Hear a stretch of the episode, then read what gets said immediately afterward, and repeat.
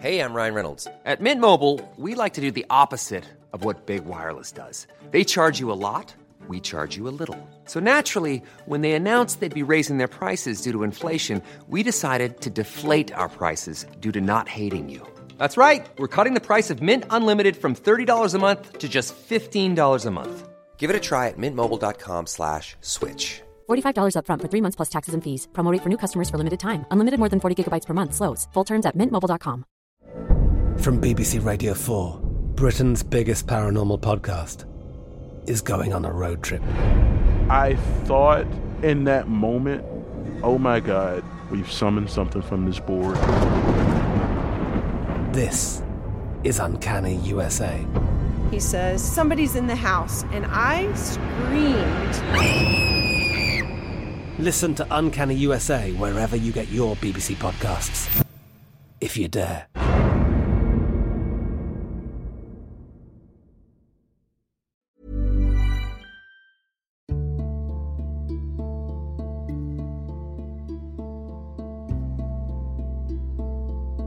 Perspective on late Tudor foreign policy has been dominated by both the story of elites at the Elizabethan court and by Victorian ideas about the foundations of empire. Sir Francis Drake and Sir Walter Raleigh have often featured. But what if we were to turn our picture of the Elizabethan geopolitical world on its head? What if it's not really about the power and nascent empire of England, but about England as a bit player? Interacting with far more powerful empires Spain, Persia, and the Ottomans, an Islamic empire that spanned three continents and ruled an estimated 15 million people. Today's guest has taken this different perspective. Jerry Brotton is Professor of Renaissance Studies at Queen Mary, University of London, but probably better known to you as the author of some really wonderful books which have been published in 20 languages worldwide. The New York Times bestseller, A History of the World in 12 Maps, or The Renaissance Bazaar, From the Silk Road to Michelangelo, among them. In 2016, he published a fabulous book called This Orient Isle Elizabethan England and the Islamic World. And that's the focus of our conversation today. His forthcoming book, published by Penguin and also to be a BBC Radio 4 tie in, explores the history and symbolism of the four points of the compass. But the story he tells today is of encounters and transactions between Muslims and Elizabethan Protestants, and it upends our understanding of the Tudors.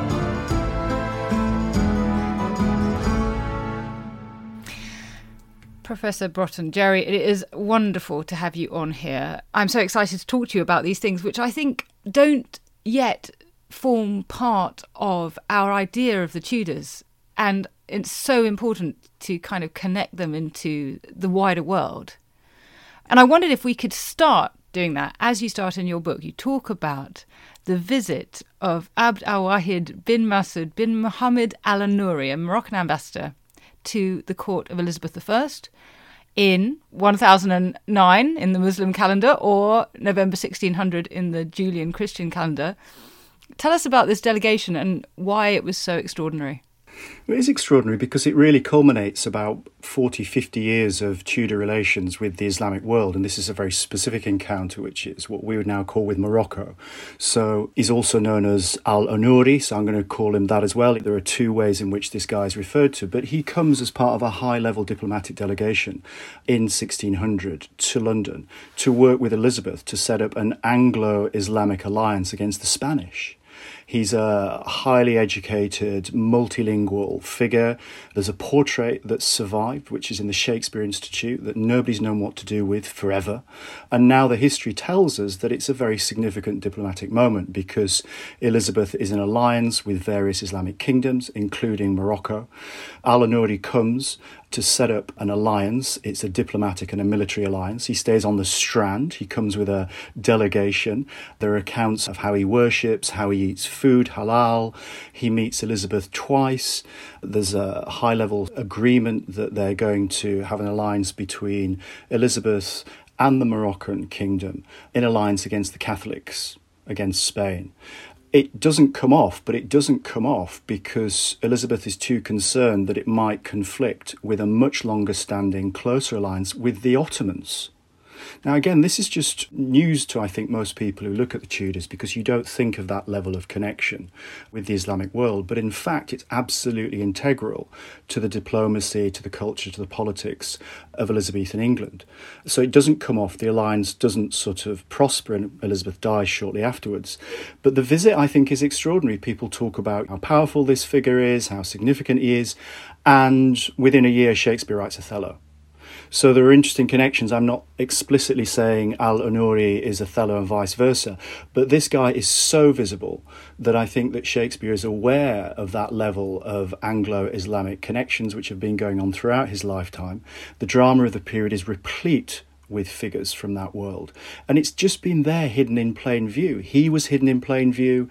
That longer history of culture, diplomacy, and trade with the Islamic world has been hidden in plain view. And it's just something that hasn't been recognized. And I think there are obvious reasons for that. It's a sort of focus on an English national approach to what the Tudors are about. There is a notion that there's a new world encounter, but certainly not with Islam. And many people would say to me, This is scandalous, absolutely extraordinary. Is this really true? I remember when I wrote it, my editor just said, I don't believe that there's this level of connection between the Islamic world and Tudor England. But there it is. It's there in the archives, it's there in the material culture, it's there in the paintings of the period. We've just missed it. Mm, isn't that interesting? I wonder why. Do you have any thoughts? Well, part of it, I think, is that sort of notion of cultural nationalism that we've tended to focus on, obviously, elite royal politics. We don't look at merchants and, as it were, on the ground exchanges. So much of the book was about that the way in which the merchants are quietly transacting and doing business with Persia, with what we now call Turkey, with the Ottoman Empire, with Northwest Africa. So I think that it's your focus where you look, and I think that that notion of an encounter with what's often been regarded as an alien culture like Islam. Many scholars and critics sort of knew and they touched on this, but they just didn't want to go there. It was unrecognizable. They couldn't understand it. It was a culture that they didn't really understand. I think high Renaissance and Tudor cultural history from the 19th century has bled out those cross cultural encounters beyond the New World ones. That's always been the focus rarely do you get that encounter with what you might call the old world of Africa and Asia. And there's probably a personal connection. You know, I grew up in Bradford in the 1980s, so I was hanging out with Muslim, you know, Hindu and Sikh kids. And it wasn't that that was somehow an idealized moment. There was a lot of conflict, there was a lot of racism, to be frank. But I think it attuned me when I was doing work in this field to sort of keep bumping up against this material and going, there is this connection. Every great Tudor figure, you name any of them, Essex, Leicester, Walsingham, they all have some finger in a pie of a diplomatic or commercial or political or military connection to the Islamic world. And as I say, many people have said to me since, wow, we just missed this. We just didn't see it. And that's always kind of quite exciting, I think, as you know, when you do that archival research, you break open a new element of the story. Absolutely. And do you think something about it might be about terms? They weren't using the term Muslim. They probably weren't using the words Islamic world. I mean, what terms were they using? And do you think that's part of it? Absolutely, I think that's a big deal. You know, the terms Islam and Muslim do not enter the English language. You look it up in the OED, it's really in the 16 teens, 1620s that that language first starts to appear. So I think you're absolutely right. The language that's used is a series of synonyms. So if you talk about Ottomans, that's a catch all for people who are broadly regarded as or vaguely understood in this period as being Muslim. Saracen, you know, Ottomite, Persians, Moors. The term Moor is just, again, it's this catch all term. So I think you're right, because when I started started doing the book, initially I wanted to call it Shakespeare in Islam. And people said that's just too provocative. You know, Shakespeare does not have an understanding of Islam. But I kept saying, but you see so much of the drama. You think of Marlowe's Tamburlaine, you know, he's a Scythian, but he's encountering Ottoman sultans and Moors and Saracens and Persians and all these various synonyms that are an attempt to understand English Protestant, and that's very important, Protestant connection with what they see as what we would now broadly call the Islamic world. You know, in the field still it's been broken down. So Miranda Kaufmann has done great work on black Tudors, talking about the idea of the Moors and that that obviously is a racial dimension. I look at that work and say, absolutely applaud it, and say it's also a religious question because all those figures that we're trying to reintegrate into the cultural history of the period are not only black, but they're Muslim. So the work gets sort of broken down into different bits. Many people talk about the Ottomans and the Turkish presence in this period. Some talk about Moors, some talk about Persia. Persia's become a big thing, a lot of people writing about that. So I think you're right. It's about the language that's being used, the misunderstanding of that religious encounter. What do people in, say, the 1560s think when they encounter somebody who is of the Muslim faith? And it's also about how broken up that is. So my attempt really was to just try and pull a bit of that together and say there are all these different moments, different kinds of encounters, but there's a consistency to it. There's a consistency to the way in which the Elizabethan state is working with the Islamic world, primarily because it's an attempt to deal with the threat from Spanish Catholicism. So my enemy's enemy is my friend in this respect. So you reach out to the Islamic world in various facets the Ottomans, the North African, Moroccan kingdoms, and then also Persia. But what comes with that, again, if you look at, as it were, people on the ground, the sort of lost history of people who are just trying to work and accommodate and trade and transact in the Mediterranean, it leads to all kinds of unintended consequences. English men and women who are converting to Islam in the 1570s. This has been a story that's been completely hidden. And people who say, do you know what? In the 1570s, Islam might look like a better option than Protestantism in England, which might be snuffed out at any minute by the Spanish. So once we sort of rethink that sort of religious political dynamic, I think the whole look of what's going on changes in this period. That's really interesting. And I suppose actually there's evidence that the fascination of Protestant Christians, perhaps we could say, with the Islamic world actually predates the Elizabethans. Are there examples that you can give us from earlier in that century? So there is an interest that you get in the early Tudors. So Henry VIII, notably, is fascinated by the Ottomans because one thing that happens is that in terms of all those geopolitical and imperial games that are played between the French and the Spanish and the Ottomans and the Tudors, Henry, of course, wants to be at that top table there is a moment in the 1530s when there's a proposed alliance between Henry VIII, Francis I, and Suleiman the Magnificent anybody goes into the National Gallery and looks at the ambassadors, the ambassadors in 1533 is about the possibility of that kind of alliance. The French are already politically and, and diplomatically in bed with the Ottomans. That's a much longer alliance. Henry wants to be part of that. It doesn't come off for various reasons, but that is seen as a sort of anti Spanish Catholic alliance, which is absolutely possible. And Henry then loves that. He dresses up in Ottoman outfits at parties. We forget again that when you look at the Tudor portraiture, what we might call the Oriental dimension is absolutely there. You look at the slashed outfits, the clothes that the women are wearing, particularly, you know, the silks, they're all Ottoman. The designs are all Ottoman. Now, we've tended to say that is therefore quintessentially Tudor slash Renaissance. Henry's kind of exoticizing it. There's no doubt it is an exoticization, but it's absolutely there. So that's there really in that earlier Tudor moment. And certainly under Mary, there's an attempt again to get to Persia. There's trade and travel with the Persian Empire in the 1550s before Elizabeth comes to the throne. But I think what I noticed that the big shift, so you're right that there are those connections, but the big shift is 1570. When Elizabeth is excommunicated officially by the papacy, that leads to a kind of real break. And again, one of the things that's not noticed about that is that what Elizabeth says is, I have now been categorized as a heretic. So therefore, I can go and I'm outside a papal jurisdiction to work with other supposed heretics, like Islam. So Protestants in the Catholic imagination are seen as heretics just as Muslims are. So therefore, Elizabeth very candidly says, Right, well, I'll turn that round and I'll make a strategic alliance with other supposed heresies. So that moment of excommunication, which is often taken into other questions about, you know, recusancy and what happens when Catholics have to basically take a stand against Elizabeth, all very true, and how that leads in the end to what happens to Mary Queen of Scots. But at the same time, it creates an opportunity for reaching out to the Islamic world as inferiors. The Elizabethan state, Walsingham, Burghley, Elizabeth are all very clear this is a greater imperial power. They are reaching out to them as subjects. We see this whole period through the wrong end of the telescope. You know, this is not about the Elizabethans saying, come and trade with us. The Ottomans are like, you don't have anything that we want. We've got all the goodies that you want. We have all the power that you want. You want to work with us militarily, we can help. But you know what? You're a bit player.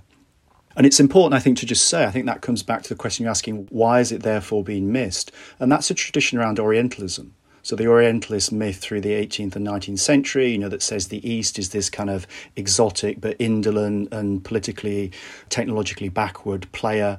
Edward Said wrote about that in 1978. We all read that and we all absolutely got that. But Said himself admitted to me that he didn't get that in the Renaissance period, that's not how it looked in the Renaissance period, the Ottomans were the big player. They controlled as much territory, if not more, than Spain. So Elizabeth reaches out in the 1570s pretty much as a supplicant, says, I want to be under your umbrella. And of course, the Ottomans say, the more the merrier. Our power resides in the fact that, yep, if you're Jewish, if you're Protestant, you can all come under our umbrella because we're so powerful. We don't really care. If you just want to trade with us, as long as you're not making war with us, then that's fine. Actually, something I come back to quite a lot is the ways in which we distort things because we've seen them through later centuries. You mentioned Miranda Kaufmann's work or Onyeka Nubia's, where they're saying, actually, when we look at the relationship between people who are of North African origin who are ending, or African origin more broadly, actually, who are ending up in England in this period of time, we don't see them experiencing racism because that's something that I mean, this is arguable. The, system of the Middle Passage and slavery across the Atlantic is entrenching the idea of racism. And it's same is true, as you say, about Orientalism. And I suppose the other thing is also an idea since in the Victorian period, which is about empire and British superiority and you've got to trace that back. So you trace that back to the Elizabethans and to Drake and Raleigh, and you can't admit at that point that the English are peripheral to geopolitics, really, at that point. I think you're absolutely right that the Victorian period is so crucial in shaping a version of what the Tudors are all about and what the Renaissance is all about. It's a moment where scholars like Jacob Burckhardt, who writes The Civilization of the Renaissance in Italy, invents the term. It's a totally invented term. The 19th century invents the term Renaissance. And with that comes a sort of British imperial notion of what the Tudors are all about an early moment of this confident, globalizing outreach into the New World, the formation of the East India Company, and the foundations of the British Empire. It is a nonsense. It's a fantasy which is constructed by Victorian imperial power politics and also scholarship. So much of that scholarship, which is still very much embedded in what we do, the Hakluyt Society work that came out of that, it was about editing that work and creating and sort of literally whitewashing a version of cultural encounter in this period. And we're still working outwards, I think, from the consequences of that. Walter Pater's work on the Renaissance, all that stuff from the late 19th century, is, I think, still very much shadowing how we talk about the birth of subjectivity. It's predominantly white and it's male. And as you know with your work, and as I know with the work that I'm doing, that is an absolute nonsense. And that's the work, I guess, that we're now doing. It's not about trying to then invert things, it's about giving you a richer picture. You know, when we see the culture wars at the moment and the way in which people say, oh, you know, the way in which this is just completely taking down a certain notion or, you know, diminishing the achievements, it's not. It's about actually giving a much broader and more complicated and interesting picture. It's adding to that story. Not to say that there's not a critique, but it's just adding a different dimension. I think that that's so important to how we understand the period.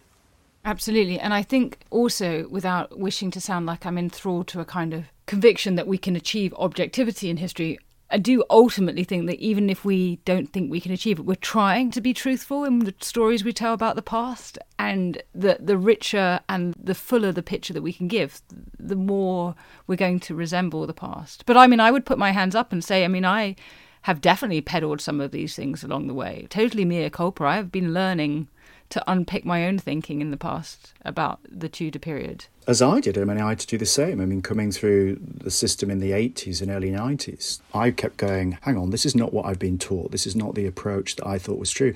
It's like the same thing, say, with Elizabethan drama. There are 60 or 70 plays in this period, which actually, from what survives, is quite a high count of plays which have significant Muslim characters or Muslim settings. We just missed it. You think about Marlowe's Tamburlaine, the Jew of Malta, and then you get into Shakespeare because Othello, but then you go, well, yeah, what about Titus Andronicus that has a Moor? What about even The Merchant of Venice because one of the suitors is the Prince of Morocco? And all those other playwrights, similarly. In the 1590s, everybody does a Turk play, without exception. The irony is that, and people go, well, Shakespeare doesn't. And I've always said, yes, because he can't do it anymore because there's too much stuff on the Turks. So he does Moors. It's just always been there, and we taught it and we just bled it out. We didn't sort of comment on it. Decades of scholarship on Othello, which never really talked about the fact, since Coleridge said, you know, he couldn't quite deal with the fact that Othello was a black man. and that's still carried on working through in the scholarship. So, no, you're absolutely right. It's a way of completely reinventing a sense of what the field is like. And as you say, a form of objectivity to say this material is there, here it is, it's in the literature, it's in the archives, it's in the material culture. But I think, as you would know with the work you do, I think we also say all history is driven to some extent by histories of the present. We're just, I think, more alive to that than would have been happening, say, in the late Victorian period. So it still, of course, is driven by an agenda because we feel that putting that work out there is very important for our understanding of the present, how we got here. And I feel that very much. I mean, in this current moment, some of the work that I do since doing the book, some of the proudest stuff I've done is working with mosques, going to Harrow Mosque, and doing this work and giving this material and finding it deeply moving when late middle aged Muslim women in the mosque say, Why does it need you, a white middle aged professor, to come and tell us this story about inclusivity, about the presence of Islam, so far back. Why have we not heard this story before? And it's very moving. And in our current moment and our current climate, I think, of the nationalism and xenophobia and parochialism that we confront, we need more than ever, I think, to tell a different story about the Tudors because that becomes such a litmus test, I think, of contemporary cultural understandings of Englishness. And there is a different story there.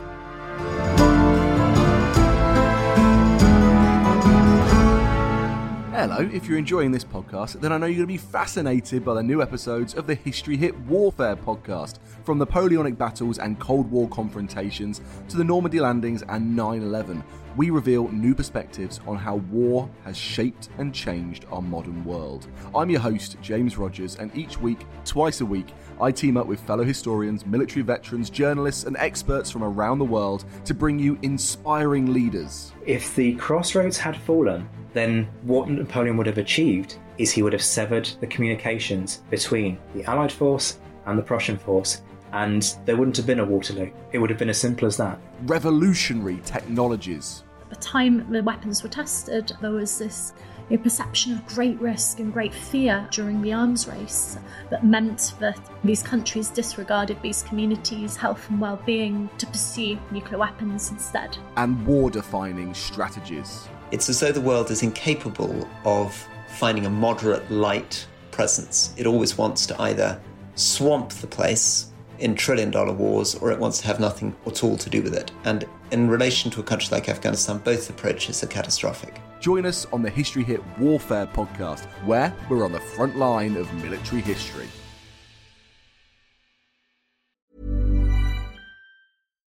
Here's a cool fact a crocodile can't stick out its tongue. Another cool fact you can get short term health insurance for a month or just under a year in some states. United Healthcare short term insurance plans are designed for people who are between jobs, coming off their parents' plan, or turning a side hustle into a full time gig. Underwritten by Golden Rule Insurance Company, they offer flexible, budget friendly coverage with access to a nationwide network of doctors and hospitals. Get more cool facts about United Healthcare short term plans at uh1.com. Ready to pop the question? The jewelers at Bluenile.com have got sparkle down to a science with beautiful lab grown diamonds worthy of your most brilliant moments. Their lab grown diamonds are independently graded and guaranteed identical to natural diamonds, and they're ready to ship to your door. Go to Bluenile.com and use promo code LISTEN to get $50 off your purchase of $500 or more. That's code LISTEN at Bluenile.com for $50 off. Bluenile.com code LISTEN.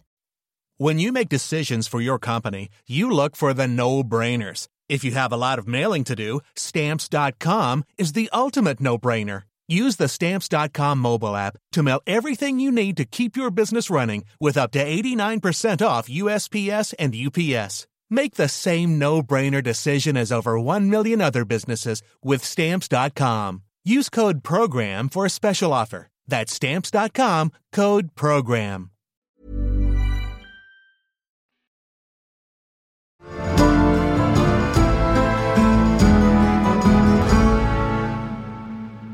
So let's pick up on that story. And as you say, really crucially, things changed from 1570. But there's one thing before that I'd like us to touch on because you talk about the achievements of a 24 year old called Anthony Jenkinson. And you say, if the history of Anglo Ottoman relations begins anywhere, it's with him. So I think you have to tell us about him and what he did next. Anthony Jenkinson is extraordinary. And he's part of this raft of people, of course, that don't survive very much in the record because they're not elite. They're mainly merchants working in the Mediterranean. There's no portraits of them. The stuff that survives is usually very dull commercial transactions. But what we do know about Jenkinson is that in the 1550s, he's trading in what we would now call the Middle East, in Aleppo. And he meets probably the most powerful man in the world, Sultan Suleiman the Magnificent, who just happens to be kind of grooving through Aleppo on his way to fight the Persians. And Jenkinson makes the first commercial deal between an English trader and a Muslim ruler, which is kind of extraordinary. He meets Suleiman, he talks about what he's wearing, talks about his turban, talks about the silks he's wearing. Kind of amazing he comes back to England. He then has a series of most amazing trips and travels. He works for the Muscovy Company, and he goes through Russia.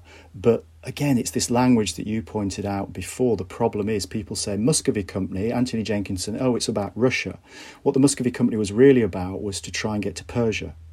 He did, in fact, get to Persia. He gets to Qazvin in 1562, I think it was, and he meets the Shah.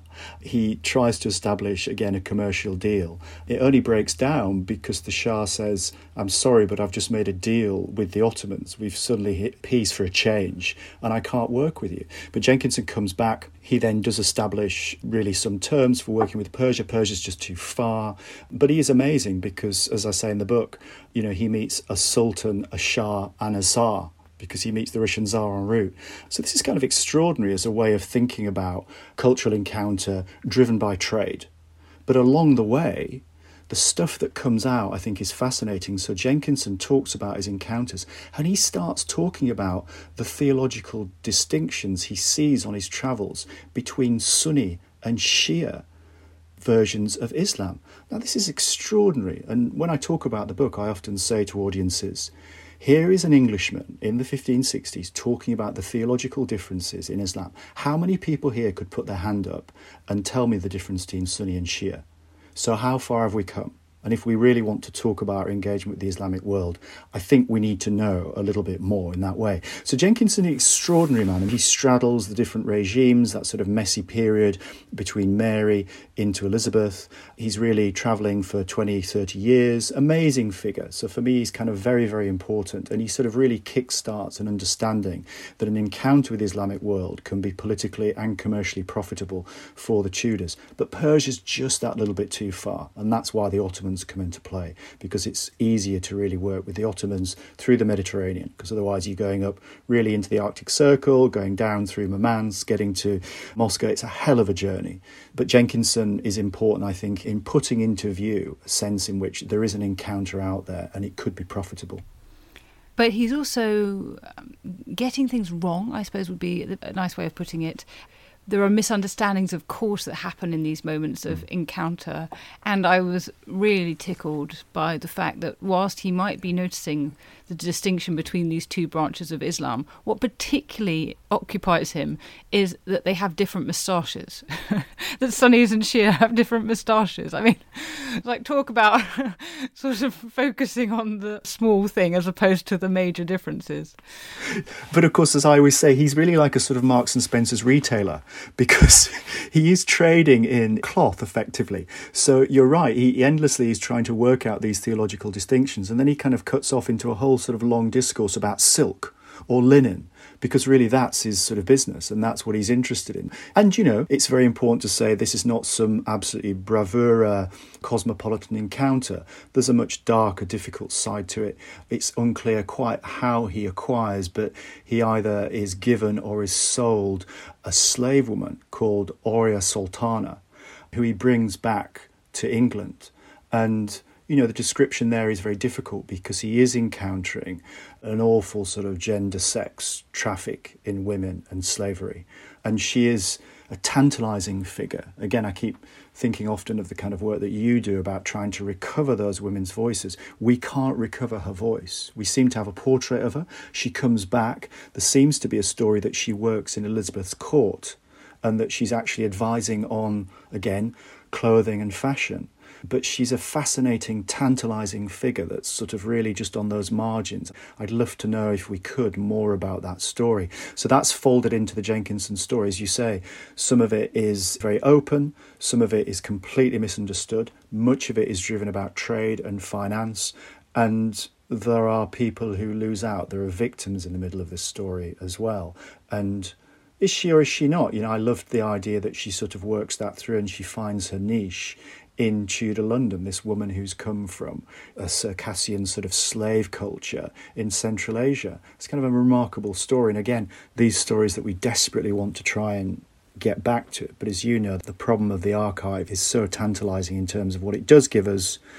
And then when the road stops and you can't find more that you want, and you know there's something there, but can't quite get it. I know it all too well. Yeah, the problem of dealing with stories without endings. That's one of the challenges, isn't it? So after his return, he comes back in 1560. Elizabeth writes to the Persian emperor, the Great Sophy, they're calling him in England at the time. But really, we need to look, as you said, after the Bull of Excommunication, Regnans in Excelsis in 1570. And we get Elizabeth sending her first ambassador to Morocco. Is that right in the 1570s? Yeah, informally, the trade has already been established. So there are independent merchants who are doing this work on their own back. So Jenkinson is one example. There are people working in what they call Barbary in northwest Africa from the 1550s. Interestingly, Elizabeth always uses her proxy. So Leicester, her great favourite, starts to run that trade because he sees it as very profitable. And Elizabeth is always very canny around all these commercial organisations. It's a very important issue about joint stock companies, the way in which English merchants start to build up a joint stock capital to make their investments in this work, to yes, get Elizabeth's seal of approval.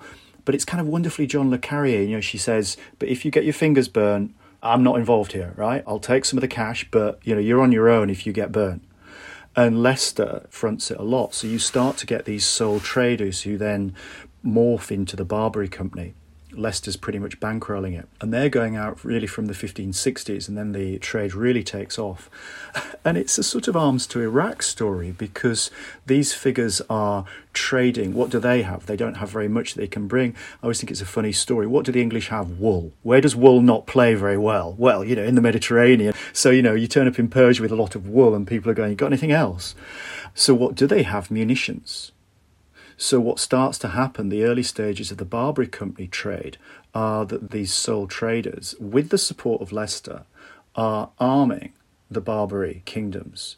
They're taking out saltpeter and they're taking out weapons in exchange for silks, for gold from the trans Saharan trade route, and that's coming back into England and you start to see the impact of that in sort of everyday culture.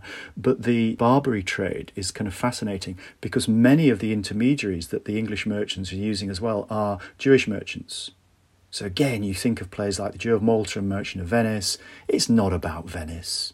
I think all these plays are really kick-started by what happens in the Barbary states by English merchants working with Jewish intermediaries. So another layer again, of theology and religious difference as well as trade that's going on. And again, it's very anti Spanish. So it's both enriching the English polity, but it's also giving them a bulwark against Spain. And there's a great moment in 1588 where the English merchants in Marrakesh start celebrating the defeat of the Armada. The Spanish who are in Marrakesh then get very angry. An Englishman is attacked and wounded. And the Moroccans go, What is wrong with you lot? What is wrong with you Christians? You know, again, it's such a fascinating moment. You know, what's your problem?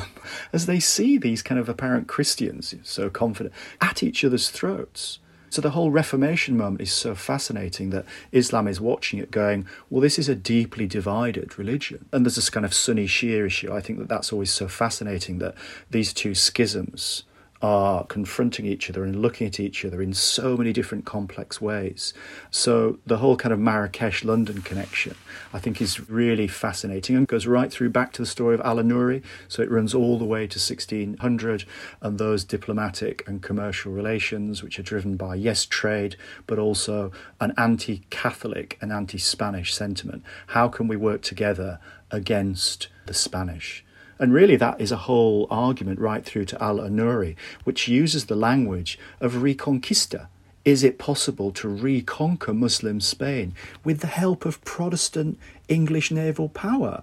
I mean, that just does your head in around a certain notion about what English Tudor politics is supposed to be about. And Elizabeth is like, yep, let's do this. They even talk about trying to invade the New World together. Let's knock over the Spanish settlements in the New World. Morocco is well positioned on the Atlantic. The English under Drake have a great navy. Blimey, what an amazing volte face of our understanding of that moment in time. And there's also a new Ottoman Sultan, Murad III, who is an extraordinary character. Um, you might want to tell us about him. And we've got another man who's sent to lead a trade deal, perhaps one of the most important men most of us have never heard of, William Harborne. Tell us about how he fared. I mean, this is an extraordinary story, probably even more extraordinary than Jenkinson. So, William Harborne is a trader from, of all places, Great Yarmouth. And in 1578, he's working with various commercial companies, and he is given the role of going out to Istanbul to work with Murad III to establish a commercial deal. Francis Walsingham is very much behind it. I think that he drives it. Elizabeth signs off on it. They send Harborne out via Poland. It's very sort of cloak and dagger. He gets to Istanbul. He makes high level encounters with the Ottoman Porte in the Topkapi Saray, these kind of great images of this Englishman from Great Yarmouth. who goes to one of the great cosmopolitan cities of the world and ends up in an audience with Murad III who says, "Look, I'm the greatest emperor in the world," and you know he has reason to say that in terms of the just the sheer scale of Ottoman territory at the time. Harborne then concocts this incredible deal called the capitulations. It's based on the French deals that they have, a commercial deal and diplomatic deal with the Ottomans, which is to be given preferential trading rights to operate in the Ottoman territories, favourable tax breaks, complete freedom so they come under the rule, the sovereignty of the Ottomans. They cannot be harmed. And Harborne does this deal, and it's a deal which stays from 1580 to 1922 when the Ottoman Empire officially falls and the Republic is established. So it's one of the longest standing diplomatic and commercial deals in English history. Again, forgotten. And Harborne's accounts are extraordinary. You know, he's working across different languages, he's working very closely with the interpreters in the Ottoman court. He's then running a whole team of English merchants right through from across northwest Africa into Libya, Tripoli, they're in Aleppo, in the Turkish territories. And again, rather like the Barbary trade, it's very much about exchanging munitions for the goods that have come all the way through the Silk Road that the Ottomans control. So Harborne in 1582 is then fronting this incredible situation where the Elizabethans are taking lead stripped from deconsecrated Catholic churches to make bullets to arm the Ottoman soldiers in their wars against the Spanish. Now, this is extraordinary. You know, it's really amazing. And all the Catholic powers that are in Istanbul at the time are outraged. They say this English guy's turned up. He's captured these great preferential rates. He's now trading arms into Istanbul. And they're absolutely appalled. But because of the deal Elizabeth has done, they're outside the Catholic papal edicts, which say officially you can't trade with infidels and heretics. Now, the Venetians have been doing it for centuries, but it's always been very low level. The English can do it with impunity. So Harborne prospers throughout the 1580s. I mean, there's some bumpiness, things go a bit wrong. But there he is, you know, he establishes a trade mission, he's running this whole group of merchants. And again, it's this idea of what's happening on the ground. You suddenly realise that you've got predominantly men.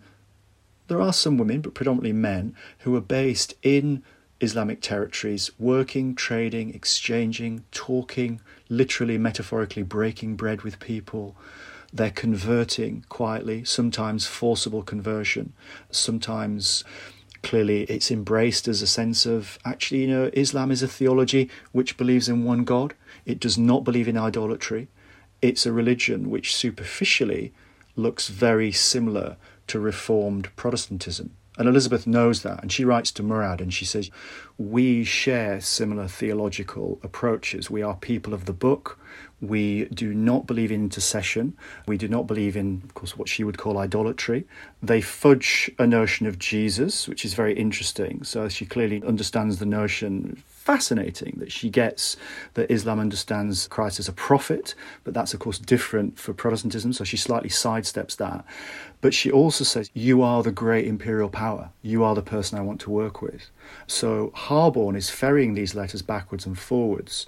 Murad responds. Very interestingly, at first he responds and he's asking his team, Who is this person? Isabel of Ingalterra. They've no idea. They don't really know where England is. Again, it's just some small island and it's run by a woman. How extraordinary. There is a sort of you know, deep sexism to the language of just mystification. He says, fine, his imperial power is about a big tent, and if you're prepared to accept us and be under our sovereignty, we can trade. And that's what Harborne establishes and it prospers throughout the 1580s, even at the point that there's clearly an awareness that the Spanish Armada is coming. And this is really interesting because Harborne is then involved in trying to ensure that the Ottomans are keeping the Spanish militarily quiet in the Mediterranean to potentially disrupt the armada that's being constructed to take over England. And I have written a lot about this, and I think you know this has to be part of the story that we now tell about these great national moments. It's not all about Francis Drake with his bowls. It's also about what's happening in Istanbul, and it's about people like Harborne, with Walsingham desperately writing to him saying, "Make sure that they do not sign a peace treaty with Spain, because if they do, we are stuffed." And Harborne actually does that, and he comes back in 1588 quietly. I think a bit of a hero because he's held that line. The Ottomans uh, nominally are saying that they are still at war with the Spanish. How far it affects the fleet that sails, that's questionable. But again, just what we talked about earlier. There's all the late 19th, early 20th century correspondence of Walsingham, Burghley, Murad III, Elizabeth, desperately trying to concoct this anti Spanish axis at that moment. And that is part of that national story. And part of it is that close, cordial Anglo Islamic alliance. So I think Harborne comes back very sort of undercover as a bit of a hero when the Armada fails in 1588.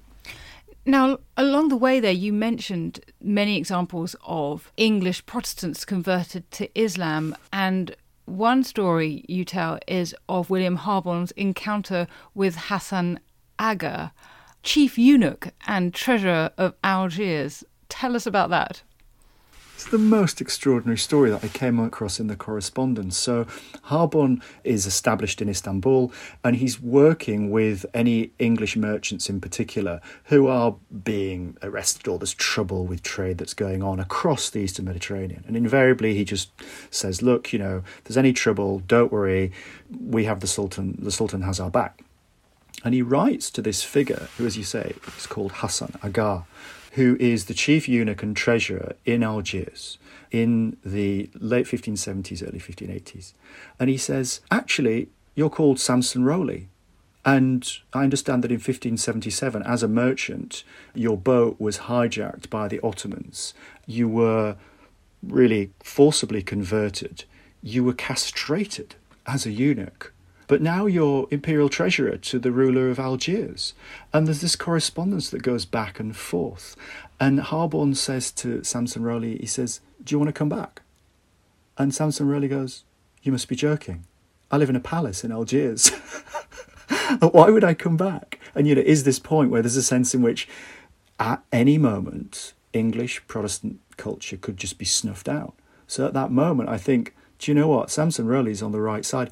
And there's a fascinating image that we still have of Samson Rowley, which I put in the book. And it's amazing. You know, he wears a turban, you know, he's there, he looks like a very regal figure as I remember my editor saying, there were downsides because he was castrated. And I say, yes, I know, obviously there's a downside to being castrated.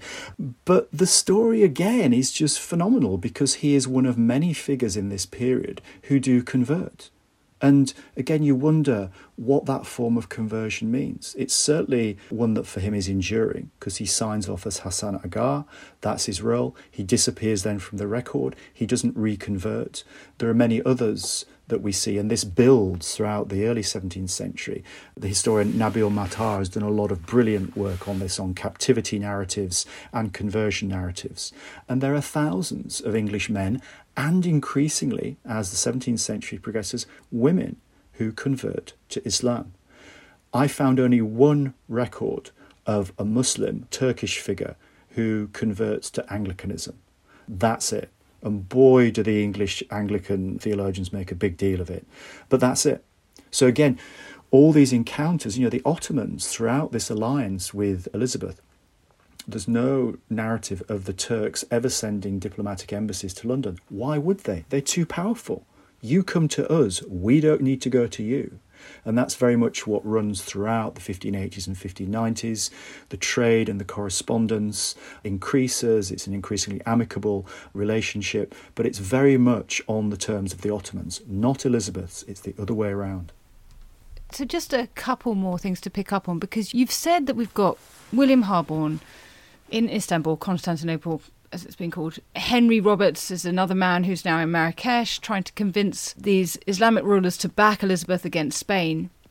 But what is never achieved is the goal of a joint Anglo Islamic attack on the Spanish fleet or armies. Why not? I think the Ottomans don't see it as realistic. I think that the Moroccans come closest to doing it, but the alliances are always so shifting. So the Moroccans are, of course, antagonistic to the Ottomans, so you can't make an enduring deal there. So the English can't ever tie it together sufficiently, I think, and are never clear enough about, well, what do they want? In the end, I think it's survival. They just want to survive. And post 1588, I think some of the heat of that situation kind of dies away. Certainly for the Ottomans, there's no notion that you are trying some form of reconquista. The Barbary states are just not militarily as powerful as the Ottomans. The Ottomans then break away because throughout this period, and it's what we were talking about with Anthony Jenkinson, that what the Ottomans are really concerned about is Persia. The interest in Europe is pretty hit and miss. You know, you get as far as Vienna, but there is no notion of really going beyond there because what do you get from Europe? Probably not that much. But what do you get from Persia and India and China, that's much more significant for the Ottomans. Mm. And there's very much that story that throughout this period, as the Ottoman sultans look increasingly inward, they also look increasingly eastward. That's their big centre of conflict, not westwards. And again, the Elizabethans are just bit players. So it's never possible to really put that together. And then, you know, the Elizabethans are moving in different directions. The New World sort of appears, and that seems to be perhaps more of an interesting area of development around conquest. Because again, all this stuff is very much we see this period colonization, conquest. Well, not so much. You know, Virginia, tiny little sort of toehold in that there's no notion of conquest going further east because it's just unthinkable. You're not going to try and conquer areas that the Ottomans are controlling. It's just logistically, practically, absolutely impossible. And you're right because, you know, in the official diplomatic context, nothing really sticks. So there's always been a tradition of saying, well, so it wasn't really meaningful, it didn't really endure. Well, I think the fallout, you know, in terms of what people were saying, were eating, were encountering, the language changes, the words which enter the English language, the way in which the domestic economy changes in terms of what people are eating, what they're wearing, their understanding of a wider international horizon, their understanding of different religious beliefs. That is profound, I think. And again, it's why when we start telling the stories, I hate the phrase ordinary people because everybody is extraordinary, but it's that sense of which, if we could recover that, I think we would have a much richer story about why these encounters are so powerful and so profound. I think that's absolutely right. And it's very clear from your work that we're seeing connections between Elizabethan England and the Islamic world played out in English culture, in English fashion. And as you've mentioned, that we have these more than 60 Elizabethan and Jacobean plays with these Islamic characters or settings or themes. I suppose the last question would be on that point. When we're looking at these plays and we're looking at these theatrical depictions, how are these characters being depicted? Is it negative? Is it wholly sort of a judgment that is not positive towards those who are not English? Or is there anything positive we can find there? Uh, well, here's a little confession because my day job, although I'm a professor of Renaissance studies, which covers a multitude of sins, is that I teach literature. So I was trained in literature, although I was very interdisciplinary. So that is what I teach. And my view is that then you're dealing with a different body of material. So it's different if you're looking at a merchant's correspondence to a piece of drama that obviously works in a very different way. So my view is that yes, you could say there's a very negative representation. So you see Marlowe's plays, you see the representation of Tamburlaine, you see the representation of the Ottoman Turks. It's blood-soaked, it's violent. Othello, you could say, you know, this is a murderous husband who's racialized as a Moor, and so this is a sort of denigration of the figure of the Moor, of the figure of Islam, and that is there. There's no doubt, and I don't want to shy away from that. But at the same time, there is a fascination. There is an understanding that this has affected your culture. There is a sense in which, it's why I teach Othello, my view is not to sort of say this is an image of cosmopolitan religious accommodation and some attempt at sort of comparative religious meeting. Not at all. Not at all. It's about a dangerous, conflicted, violent encounter. And will Othello kill you or will he save you? And that's precisely, tragically, where Desdemona sits. And I think that that's what I'd call the ambivalence. And ambivalence is not ambiguity, ambivalence is you can love or you can hate at the same time. And that's why the drama is so important. That's why a play like Othello still stays with us and more than ever has that charge. I worked recently with English touring company with Richard Twyman, who came to me and said, I've read your book and I want to take seriously the idea that Othello is a Muslim and let's embed that within the performance. And we took it into towns and cities with significant Muslim communities, and it was electrifying to watch. And it told me that that's what's going on. It's not a sense that we need to either sort of love Othello or hate him. It's to say he sits at the end of this huge tradition of an Anglo Islamic encounter, which is deeply ambivalent. Will these people save us, or will they sell us to hell? Politically, will we prosper with them? Commercially, will they enrich us? We're really not sure. But a lot of time and energy and encounter is going into that. And that's why I think a play like Othello is so cracklingly still alive. And I think now more than ever, after 9 11 and 7 7, and what's going on with Islamophobia in this country, it still has that charge, it still has that power. And that seems to me to key us back in to just the complexity of the history about those Anglo Islamic relations in the 16th century.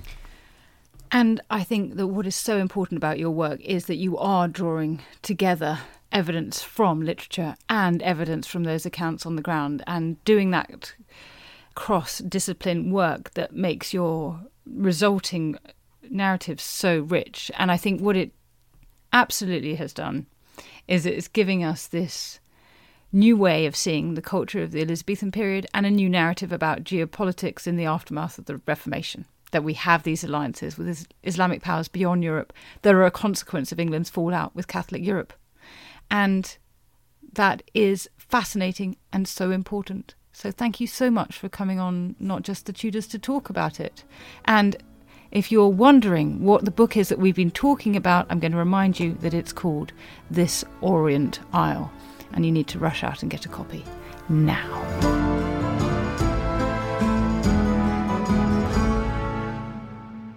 Before we finish, may I take a moment to shamelessly promote two of my books that are just coming out.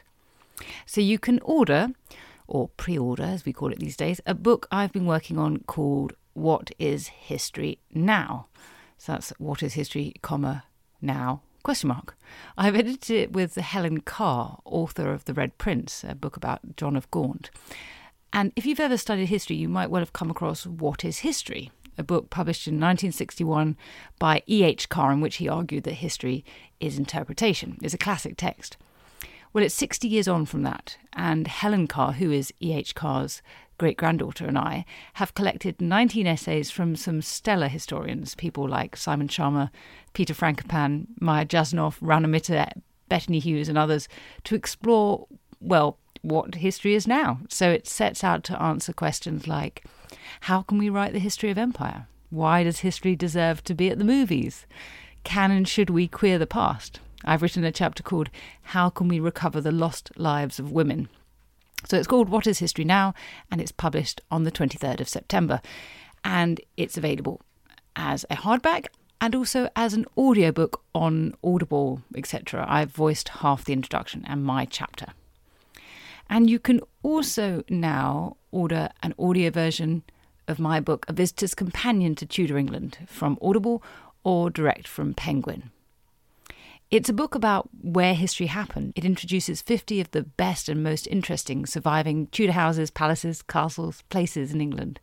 And it offers a potted guide to the key characters, stories, and events of the Tudor age, so from Hampton Court Palace to Montacute House, Tutbury Castle to Hardwick Hall, a 500 year old tree in Wymondham in Norfolk, or a simple memorial in a road in Broad Street, Oxford. It's designed to give you a sense of walking in the footsteps of some of the great iconic figures of the Tudor age. That's called A Visitor's Companion to Tudor England, and it's out on the 30th of September. Thank you so much for your support. We're just about to hit 1 million downloads since launching five months ago. I couldn't do it without you. So, may I ask just one more favour? I'd be very grateful if you'd subscribe to Not Just the Tudors and if you'd rate and review it on your podcast platform of choice. Thank you. When you make decisions for your company, you look for the no brainers. If you have a lot of mailing to do, stamps.com is the ultimate no brainer. Use the stamps.com mobile app to mail everything you need to keep your business running with up to 89% off USPS and UPS. Make the same no brainer decision as over 1 million other businesses with stamps.com. Use code PROGRAM for a special offer. That's stamps.com code PROGRAM. History is full of extraordinary people, the Tudors being just a handful. In my latest film on History Hit, we meet Bess of Hardwick and go inside the incredible house that she built, a house that defines the elegance and grandeur of the Elizabethan age, a house fit for a woman who climbed to the top of the Tudor social ladder. To find out more about the life of Bess and many more fascinating figures from the past, sign up via the link in the description with the code TUDORS for an exclusive discount.